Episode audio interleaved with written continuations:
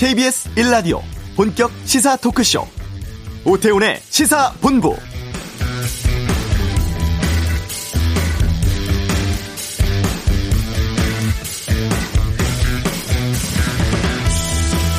마이크 폼페이오 미국 국무장관이 추석 연휴 뒤인 오는 10월 초에 방한할 계획이라고 KBS가 보도를 했습니다. 내용은 구체적인데요. 1박 2일 일정이고 전용기를 이용해서 오산 공군 기지로 10월 7일쯤 올 것이 유력하다고 합니다. 북미 협상이 한창이었던 지난 2018년 10월 이후 2년 만에 폼페이오 장관의 방한이라고 하는데, 트럼프 대통령의 임기 종료 또 미 대선과 맞물려 있는 시점에서 북미 간에 물밑 접촉 있었을지 관심이 집중될 수밖에 없습니다. 어제 문재인 대통령 유엔 연설에서 제안을 했던 종전선언에 대한 답이 있을지, 또 10월에 북미 간 깜짝 만남이 있을 거라는 이른바 옥토버 서프라이즈가 현실화될 수 있을지도 궁금한데요. 오태훈의 시사본부, 잠시 후 이번 주 한반도는 시간에 전문가 통해서 전반적인 상황 살펴보도록 하겠습니다. 4차 추경을 통한 재난지원금 오늘부터 지급 시작되고 있습니다. 그런데 지급 대상에 유흥주점이 포함돼 논란이라고 하는데, 잠시 후 이슈에서 민주당 권인숙 의원 통해 의견 듣겠습니다. 각설하고 일부 보수단체 개천절 집회 논란, 국회의원 이해 충돌 문제 등 정치권 이슈에 대한 다양한 의견 듣겠습니다. 세상의 모든 리뷰도 준비되어 있습니다. KBS 1라디오 오태훈의 시사본부 지금 시작합니다.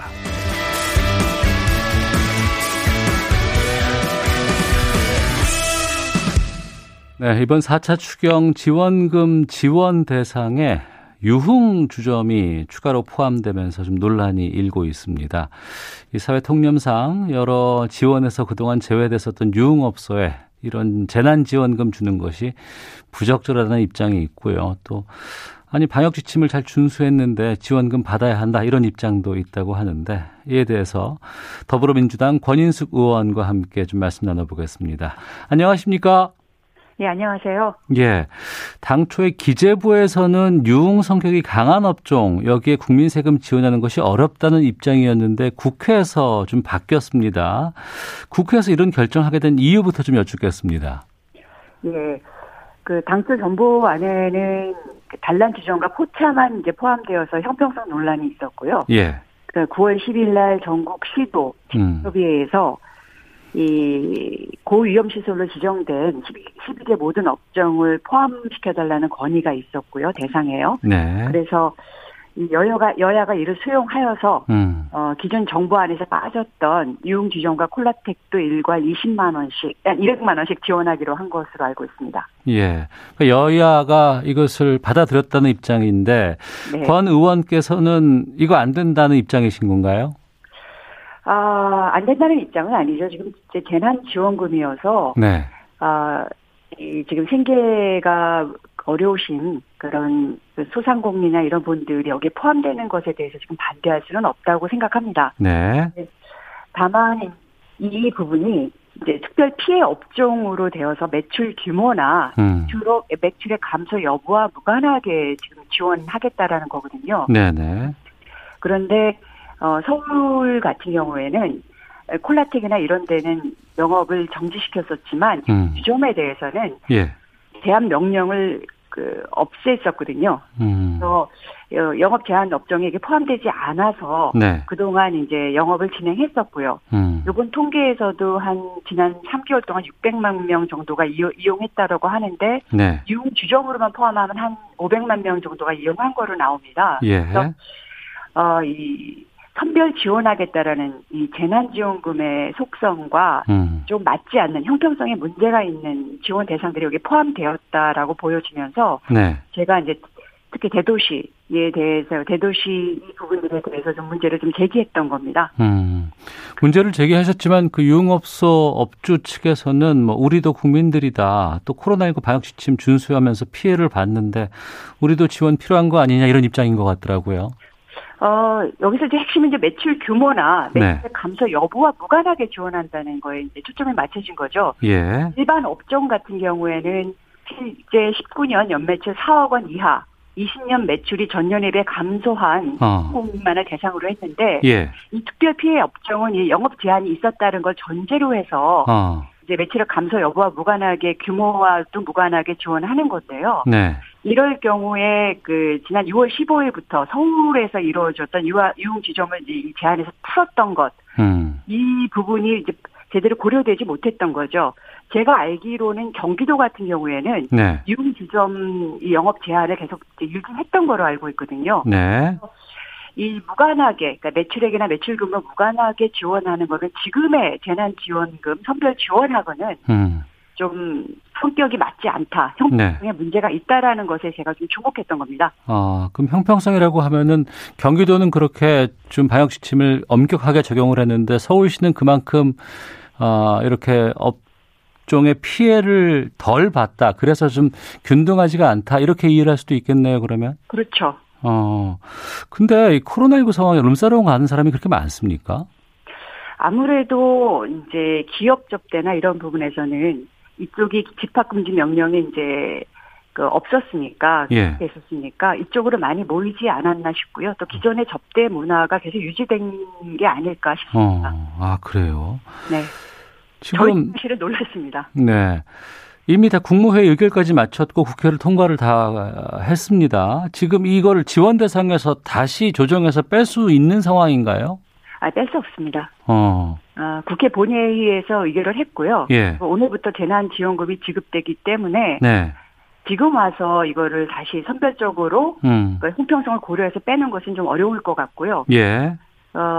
일단 그렇지만 이 자체가 갖고 있는 문제에 대한 그 의문점을 소송의 문제가 되는 부분을 좀 제기한 거라고 봐주셔야 될 것 같습니다. 네, 문제 제기 그치지 말고 그럼 이후에 어떤 조치라든가 아니면 향후에 여기에 대해서 좀 차등을 줄 수 있는 아니면 엄격하게 적용할 수 있는 그런 방안들 같은 것들이 좀 준비될 수 있을까요? 글쎄요, 다음에 그 재난지원 그 추경이라든가 재난지원금이 어떤 식으로 네. 그 준비될지에 따라서. 이번 부분에 대한 문제 제기가 의미가 있을 수 있겠죠. 알겠습니다. 근데 이게 왜 다 끝나고 나서 이렇게 됐을까 싶은 생각이 들기도 하고. 그렇죠. 네. 지금 국회 내에서 특히 이제 여당 의원이시니까 좀 활발한 토론이라든가 이런 것들을 통해서 결정이 됐었어야 되지 않을까라는 아쉬움도 좀 있네요. 저도 아쉽습니다. 알겠습니다. 아쉽다고 말씀하시니까 제가 더 말씀을 드리기 좀 힘들 것 같은데. 네. 지금 권 의원께서 21대 국회 1호 법안으로 온라인 그루밍 처벌법을 대표 발의를 하셨습니다. 네. 이 코로나19가 생각보다는 상당히 많이 길어지고 앞으로도 계속 이어질 것 같은데 이런 상황에서 이 디지털 성범죄가 더 심해질 수도 있지 않을까 싶은데 어떤가요? 글쎄요. 지금 교육부가 전국 학생 대상 온라인 디지털 성폭력 전수조사 실시를 하고 있고 연말 발표를 할 텐데요. 네. 저희가 상식적으로 보기에는 지금 디지털의 모바일 활동이 엄청 증가하고 있는 상황이잖아요. 네. 청소년의 범죄 노출 우려가 지금 큰 것은 사실인 것 같습니다. 그래서 향후 이제 전수조사 결과도 나오고 그러는데 네. 하여튼 좀 실태 파악과 엄정 대처가 필요한 거고 지금 굉장히 걱정이 큰 거는 사실입니다. 네, 그 부분인데 이걸 정작 전수조사를 하거나 그러니까 이 디지털 공간에서 이런 범죄들이 벌어지는 것이기 때문에 이걸 확인하고 또 이거를 잡아낼 수 있는 인력들도 상당히 좀 부족하지 않나 싶거든요. 많이 부족하죠. 그리고 사실 조금만 관심을 기울여보시면 예. 인터넷상의 치팅 앱이 얼마나 활발하게 이루어지고 있는지 그리고 들어가기만 하면 거의 10초 안에 계속 그 채팅하자는 남성들이 네. 계속 있고요. 그리고 그것이 뭐 수도 없이 다양한 형식으로 이제 성적 유인이 이루어지고 있는 현실이 그냥 그대로 지금 뭐 전면적으로 벌어지고 있는 상황인 거는 쉽게 알 수 있습니다. 네.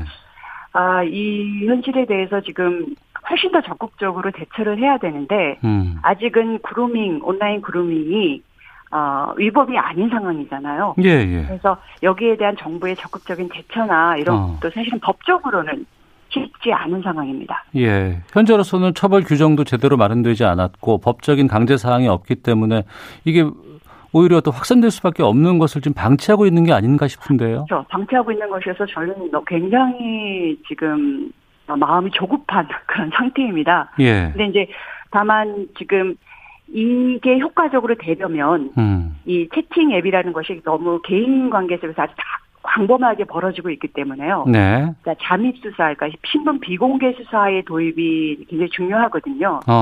디지털 성범죄는 이 저희가 이렇게 일상에서 벌어지고 있는 그런 인간관계하고 완전히 다른 형식이기 때문에 네. 아주 신속하게 들어가야 되고요. 조기 발견이나 이런 부분들이 굉장히 중요하고 예, 오프라인 범죄와는 다른 식의 대처가 필요해서 네. 이 잠입 수사의 요구가 아주 절박합니다. 지금 이제 경찰이 신속하게 하기 위해서 독자적 잠입 수사권을 이제 얘기하고 있는데 법무부가 지금 반대하고 있는 상황입니다. 아무래도 이 검경 수사권 조정 갈등이 여기에 좀 대입된 것 같다라는 저희가 그 문제의식을 갖고 있고요. 예. 그래서 그렇지만 이게 너무 지금 절박한 법이어서요. 디지털 위에서 가장 지금 중요한 부분이고 국민적 지지도 굉장히 큰 법인데 이 온라인 그루밍 처벌법이 통과 처리가 지연되어서는 안 될 것 같아서 지금 걱정이 큽니다. 예. 그래서 저희도 이거 빨리 좀 조정해 보려고 하는데 법무부의 그 법무부가 좀 의사를 조정하는 것이 굉장히 중요한 상황인 것 같습니다. 지금 이 디지털 범죄 같은 경우에는 검찰이 계속 수사할 수 있게끔 이 검경 수사권 조정 안에서 법무부와는 그렇게 되어 있죠. 네. 근데 이거는 사실은 경찰에서 뭐 어떻게 하든 굉장히 신속하게 전문화되어서 계속적으로 이 많은 인원이 네. 이 담당하면서 진행을 해야지만 조금의 효과라도 좀 볼 수 있는 그렇죠. 네.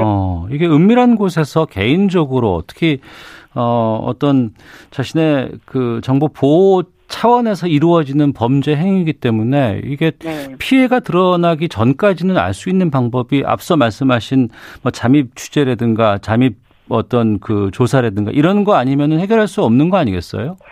그렇죠. 해결할 수 없죠. 그리고 이 온라인 그루밍이 이제 위험하다는 것이 밝혀지면 아마 이제 피해자들도 이제 고소고발을 하기는 쉬워질 것 같습니다. 네. 고발이나 아니면 이제 검사 이제 그 조사 의뢰를 하기는 좀 쉬워질 것 같은데 그런 것이 안착되려면 굉장히 오래 걸리죠. 예. 상식 속으로 들어가고 이러는 것도 오래 걸리고요. 그래서 일단은 잠입 수사가 이 피해자들을 보호하는 거에 굉장히 중요하겠죠. 특히 아동 청소년들이 지금 성매매나 성착취에 예. 1차적 대상이 되고 있거든요. 온라인상에서는. 이게 법 처리는 언제쯤 좀 완성될 수 있을 것으로 전망하십니까? 요번 여성가족위에서 다루려고 했었습니다. 네. 검찰이 이제 동의를 안 했기 때문에 검찰이 동의가 없이는 사실은 이게 통과될 수가 없거든요. 네. 그래서 요번에 다루지 못했습니다.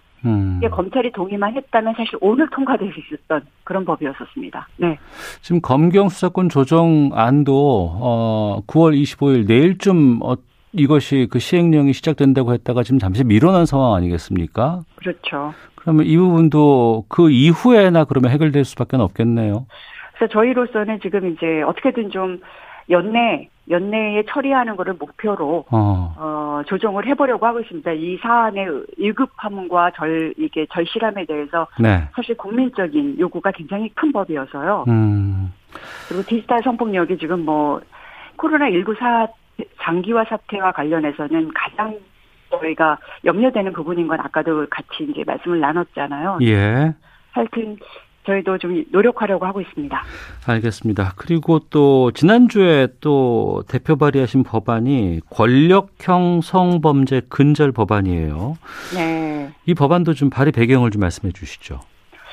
지금 이제 이 선출직 공무원, 그러니까 지방자치단체장의 권력형 성범죄가 이제 계속 발생했잖아요. 네. 사실은 이거에서의 근원은 이제 조직 문화입니다. 이 조직 문화가 계속 바뀌어 나가야지만 사실 권력형 성범죄의 발생이 이제 줄어들 수 있는 거잖아요. 네.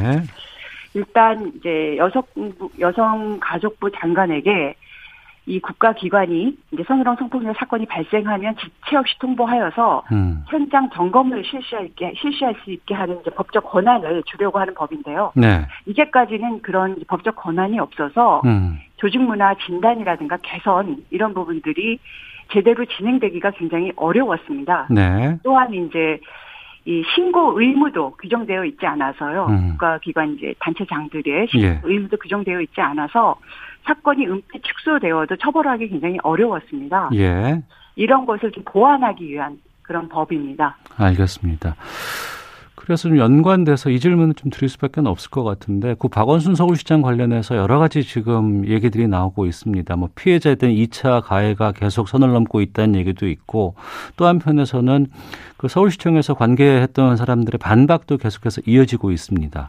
중요한 것은 이게 공방은 계속 오가고 있지만 실질적인 어떤 수사 결과라든가 어떤 진실들, 사실들이 밝혀지지 않는 부분들이 계속해서 지금 시간이 지연되고 있거든요. 이 상황은 어떻게 보고 계십니까?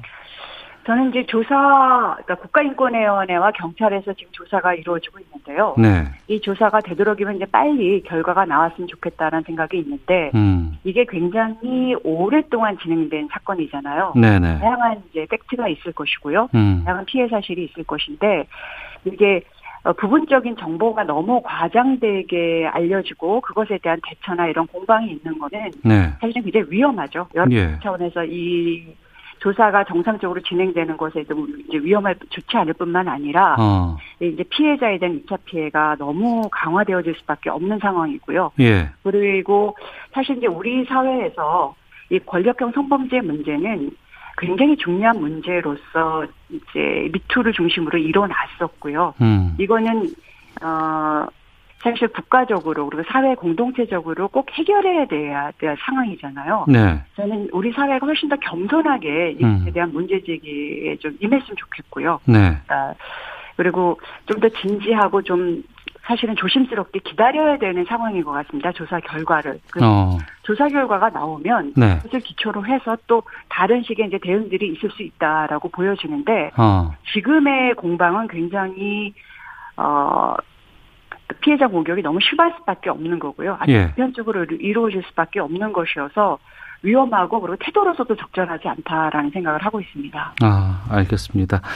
자, 이 권력형 범죄가 상당히 좀 계속해서 좀 잇따르고 있어서 충격적이기도 했었는데, 우리 인식의 변화도 좀 중요하지 않을까 싶습니다. 추가적으로 좀 어떤 노력들이 필요하다고 보시는지요?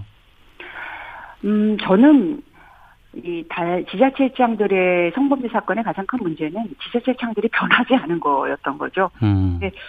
얼만큼 본인이 변화해야 되고 본인의 가치관과 일상 관계 맺는 방식이나 아니면 조직 문화를 이끌어 나가는 것들이 얼마나 많이 바뀌어야 되는 것인가에 대한 문제의식이 크지 못했던 거라고 생각이 듭니다.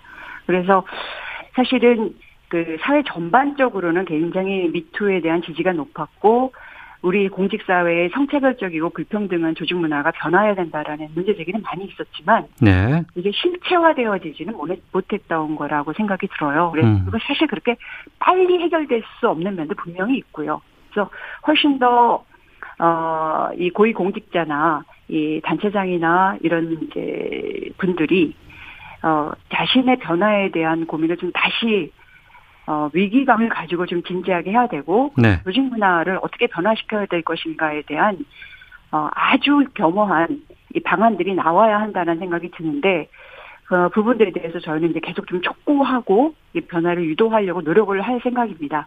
요번에 저희가 이제 계속 지금 노력하고 있는 것이 행정자치부의 그 이제 종합평가나 이런 부분에, 네, 뭐 성인지 교육이나 이런 부분들이 좀 들어가야 된다. 영향평가제 들어가야 된다. 뭐 이런 부분들, 그다음에 이제 우수 사례 들어가고 뭐 이런 얘기들을 하고 있는데, 네, 이게 뭐 많은 것을 바꿀 수 있는지, 아주 전체적으로 그 세부적으로 아주 내밀하게 바꿀 수 있는지에 대해서는 항상 회의가 있죠. 회의는 있지만 그래도 계속 노력은 해야죠. 그리고 기준이 바뀌어야 된다는 것에 대한 고위 공직자들의 내면적 동의가 정말 좀 많이 선도돼야 될 것 같습니다. 알겠습니다.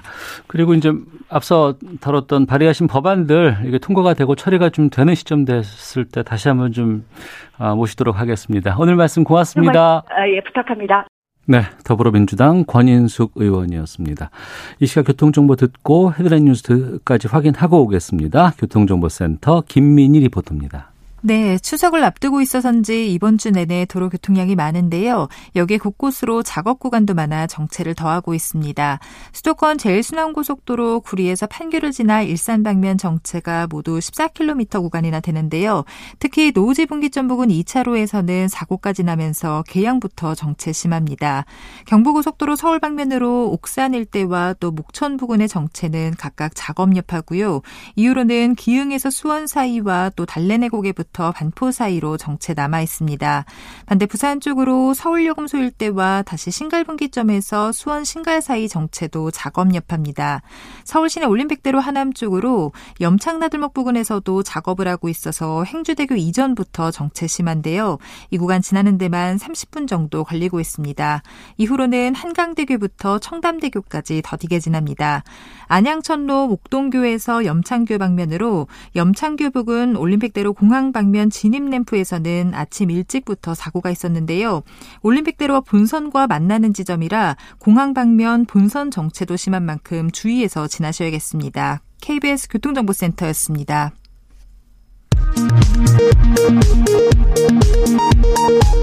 헤드라인 뉴스입니다. 어제 코로나19 신규 확진자는 125명으로 이틀째 세 자릿수를 기록했습니다. 국내 발생 110명, 해외 유입 15명입니다. 지역별로 보면 서울 39명, 경기 43명, 인천 10명으로 수도권에서 전체 국내 발생 신규 확진자의 83%가량이 나왔습니다. 정부가 최근 독감 백신이 상온에 노출되는 사고가 일어난 데 대해 사과하며 예방접종 재개 방안을 서둘러 마련하겠다고 밝혔습니다. 또 코로나19 재확산에 따라 큰 피해를 보고 있는 소상공인과 고용 취약계층, 생계 위기 가구 등에 대해 추석 전까지 4차 추경 예산을 빠르게 집행해 지원할 계획이라고 밝혔습니다. 학교법인 웅동학원 운영 관련 비리 의혹으로 기소된 조국 전 법무부 장관의 동생에게 웅동학원 교사 채용 비리와 관련한 업무방해 혐의만 유죄로 인정하고 나머지 혐의에 대해서는 모두 무죄를 선고한 1심 판결에 대해 검찰이 불복해 항소했습니다. 4차 추경 지원금과 관련한 문자 안내가 늘어남에 따라 정부가 이를 사칭한 스미싱을 주의해야 한다고 당부했습니다. 지금까지 라디오 정보센터 조진주였습니다.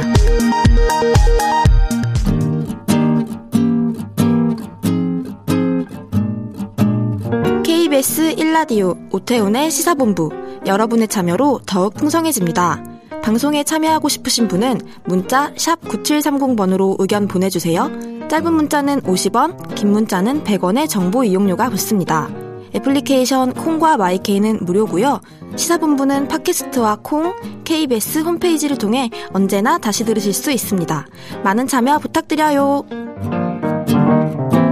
네, 한 주간의 한반도 정세를 분석하는 시간입니다. 이번 주 한반도는 김형석 전 통일부 차관 연결하겠습니다. 안녕하십니까? 네, 안녕하십니까? 밤사이에 좀 충격적인 소식이 들어와서 이것부터 좀 확인하겠습니다. 네. 지금 청와대에서 조금 전 12시부터 서훈 국가안보실장 주재로 국가안전보장회의가 지금 소집됐다고 하는데, 연평도 해상에서 실종된 해양수산부 소속 공무원이 북한 측에 총격받고 숨진 것과 관련한 대응 방안 논의하고 있다고 합니다. 네. 이거 어떻게 보세요? 일단 국방부에서 1차적으로 정부 입장을 이야기를 했죠. 강력한 유감을 표명하고, 네. 그리고 이게 북한의 행위 자체가 만행이다. 그래서 규탄한다 그러면서 여기에 대한 이제 북한의 해명과 책임자 처벌을 이제 강력히 요구한다라는 입장을 표명을 했습니다. 그래서 정말 있어서는 안 되는 일이고 정말 매우 안타까운 일이 이제 벌어진 거죠. 그래서 이걸 어떻게 이제 다시 또 이게 발생해서는 안 되는 거니까 개발 방지와 함께, 그리고 이러한 상황이 오게 된 여러 가지 요인, 특히 이제 북한 측 요인에 대해서 어떻게 이걸 교정하거나 시정할까, 이런 부분에 대해서 정말 고민을 많이 해야 될 시점입니다. 네. 네. 국방부 발표를 보니까 우리 군이 다양한 첩보를 정밀 분석을 한 결과 우리 공무원에게 총격을 가하고 북한이 시신을 불태웠다, 이렇게 얘기를 했거든요. 네. 이거 너무 심한 대응 아닌가요? 심하죠. 그러니까 지금 보면 국방 발표를 보면 이제 북한 쪽 인원들이 이제 일단 확인을 하고 뭐 대화도 나누고 했다는 거 아닙니까? 그러면 이런 상황에서 이제 북한이 아무리 코로나19 유입에 대해서 극도로 이제 경계를 하고 있다고 하지만 이렇게까지 사격을 가하고 그 시신을 불태운다, 이거는 이제 국방부에서 말한 대로 정말 이제 만행이다라고 할 수밖에 없는 거죠. 네. 이 사건 이후에 남북 관계가 어떻게 될까라는 좀 걱정이 있습니다. 네. 그리고 예. 또 우리로서도 여기에 대해서 강력 대응할 수밖에 없는 시점이고, 지난 2008년에 네. 그 박왕자 씨가 북한군 총에 네. 맞아서 사망한 사건이 있었는데 그때도 네. 상당 기간 이 남북 관계가 악화 일로로 갔었잖아요. 그렇죠. 그리고 특히 지금의 상황은 이제 북한이 이제 여러 가지 남북 관계 문을 사실상 닫고서 대적 관계다라고 선언하고 있는 이 상황에서 이러한 남북 관계 차원에서 보면 정말 이제 악재인데 이런 네. 상황까지 벌어져서 여간 뭐 걱정이 안 되는 걱정이 많이 됩니다. 그런데 우리가 여기에서 한번 생각해야 될 게 북한이 기본적으로 이중적인 그런 특성을 가지고 있거든요. 네. 항상 이제 우리가 원하지 않는 해서는 안 되는 일을 하는 게 또 북한이고 동시에 또 우리의 필요에 의해서 북한을 이제 적절하게 대화 협력의 틀 속에서 이제 북한을 좀 변화시켜야 되는 그런 이중적인 성격이 있기 때문에 네. 이걸 저희가 적절하게 균형을 유지하면서 이야기해야 될 건 이야기하고 북한이 해서는 안 되는 것을 이야기를 하지만 그런 가운데서도 기본적으로 이제 북한이 이제 우리 대한민국을 포함한 국제사회와 협력할 수 있는 그런 방향으로 나올 수 있는 그 노력 그리고 그런 방향을 상실해서는 안 된다라고 생각합니다. 알겠습니다. 네. 지금 NSC 상임위가 소집돼서 지금 논의를 하고 있다고 하니까 이 결과 네. 보고 또 발표 내용 보고 좀 저희가 그렇죠. 좀 차분하게 좀 네. 대응을 해야 될 것 같네요. 네, 네, 네. 알겠습니다. 네. 참 이 원래 이 종전 선언에 대한 얘기를 좀 많이 여쭤보려고 했는데 좀 무색해진 것 같아서 네. 그렇습니다만 좀 계속 질문 좀 이어가도록 하겠습니다. 네, 네. 유엔 총회 기조연설에서 문재인 대통령이 한반도 평화 정착을 위한 종전선언 카드를 다시 꺼내들었습니다. 네, 네. 남북관계가 지금 좋지 않은 상황에서 이 종전선언을 다시 꺼내든 이유는 뭐라고 보세요? 기본적으로 보면 이게 남북관계의 시계가 어떻게 보면 지금 이제 멈춰져 있는 거 아닙니까? 예. 이걸 이제 다시 한번 움직이게 하기 위한 하나의 이제 일종의 계획이 또는 이제 소재로 종전선언을 한 거죠.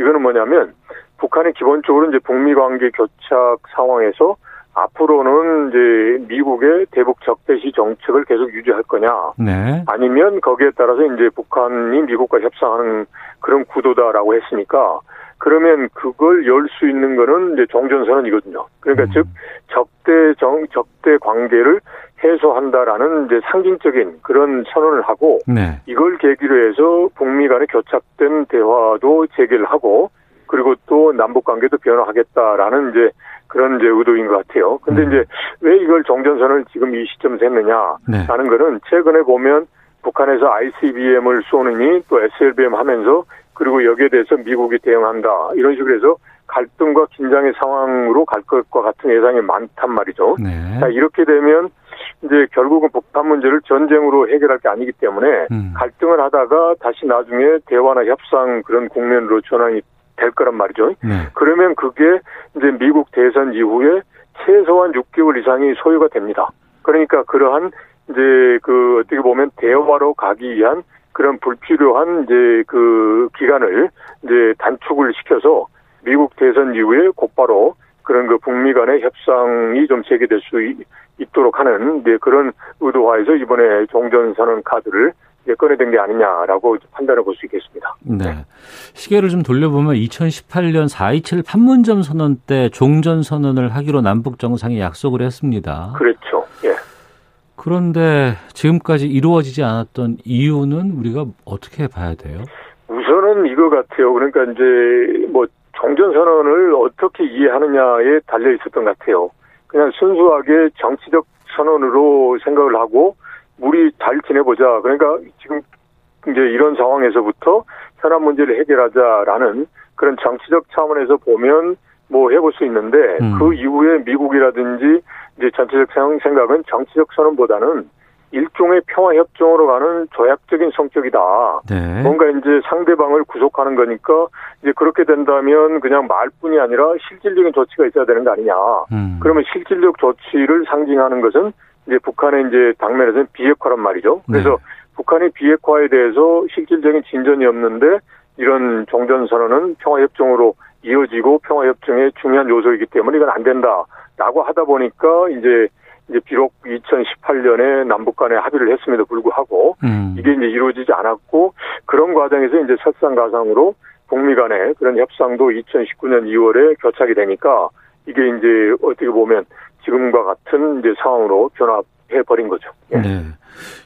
정말 오래된 종전 선언일 수밖에 없지 않습니까? 예. 네. 이걸 하기 위해서는 어떤 나라들의 동의가 있어야만 됩니까?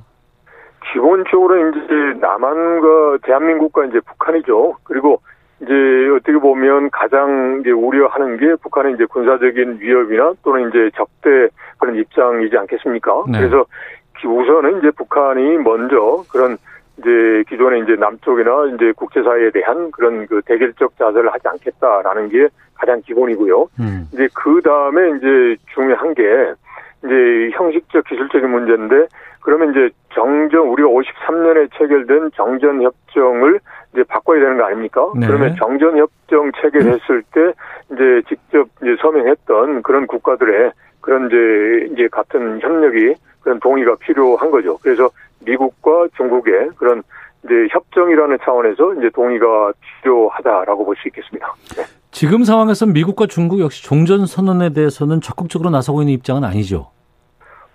일단 이제 중국은 이제 평화협정, 평화체제로 가자라고 하니까 중국은 좀 적극적, 소극적이다 보기는 어렵고요. 예. 다만 이제 미국의 입장에서 아까 말씀드린 그 정전협정이 바로 이제 평화협정으로 이제 가기 위해서 이제 기본적으로 여러 가지 이제 요소가 필요하다. 네. 그러니까 북한의 비핵화라든지 그다음에 심지어는 이제 북한의 이제 테러에 대한 지원 문제 이런 부분에 대해서 이제 강조를 하고 있어서 이제 미국의 입장에서는 트럼프 대통령은 적극적이라고 그러지만 네. 이제 다른 미국 내 그런 일본 국무부라든지 그쪽은 좀 북한이 아직은 이제 준비가 안 돼 있는 것 같다라는 차원에서 좀 소극적이다라는 게 판단인 것 같습니다. 네. 이런 상황에서 마이크 폼페이오 미 국무장관이 추석 연휴 지나고 한 10월 7일경에 우리나라 찾을 것이라는 보도가 나왔습니다. 그렇죠. 예. 그러니까 이 유엔총회 연설 이후에 이 보도가 나와서 또 우리 그 종전선언에 대한 메시지를 유엔선언에 담을 것이다라고 하는 것을 미국에 또 미리 알렸다는 또 보도도 나오거든요. 네. 폼페이오 장관이 어떤 목적으로 방한할 것인가라는 거에 관심이 많이 좀 쏠리고 있는데 어떻게 보세요?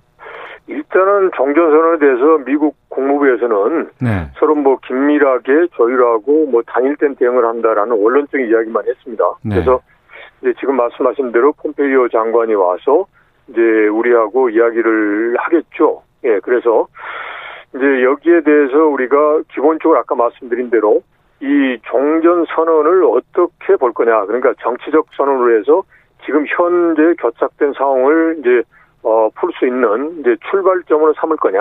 네. 아니면 비핵화라든지 이게 다 이루어지고 난 다음에 이제 종착점으로 이제 삼을 거냐. 이런 부분에 대해서 좀 저희가 좀 고민도 하면서 이거를 이제 우리가 생각했던 대로 이걸 너무 이게 저약적 성격을 내세우는 것보다는 이제 북한을 변화시키는 그런 소위 그 정치적 의미를 좀 강조하고 교착된 국면을 해소하는 출발점으로 삼을 수 있도록 이제 폼페이오 이제 장관을 중심으로 해서 미국 측에 설명할 수 있는 게 좀 필요하지 않나 싶습니다. 근데 여튼 폼페이오 장관은 종전선언 그것보다는 이제 스가 일본 그 총리가 이건 바뀌었지 않습니까? 예. 관련해서 이제 일본 측하고도 협의하고 그리고 또 우리 쪽은 그런 대북 문제뿐만 아니라 또 여러 가지 다양한 지금 미국이 말하는 인도 태평양 전략이라든지 또는 이제 중국과의 그런 관계 이런 차원 이런 좀 더 좀 포괄적인 문제를 가지고 이야기를 하지 않을까 싶습니다. 네. 북한 쪽에 물밑 접촉이 있었을까요?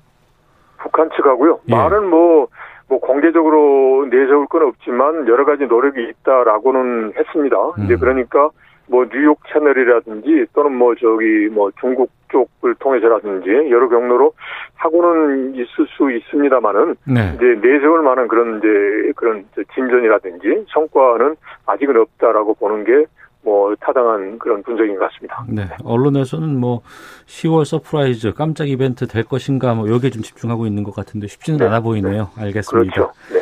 자, 이번 주 한반도는 김형석 전 통일부 차관과 함께했습니다. 고맙습니다. 네, 고맙습니다. 잠시 후 2부 각설하고 준비되어 있습니다. 일부 보수단체 개천절 집회 논란, 또 다양한 정치권 상황에 대한 의견 듣겠고요.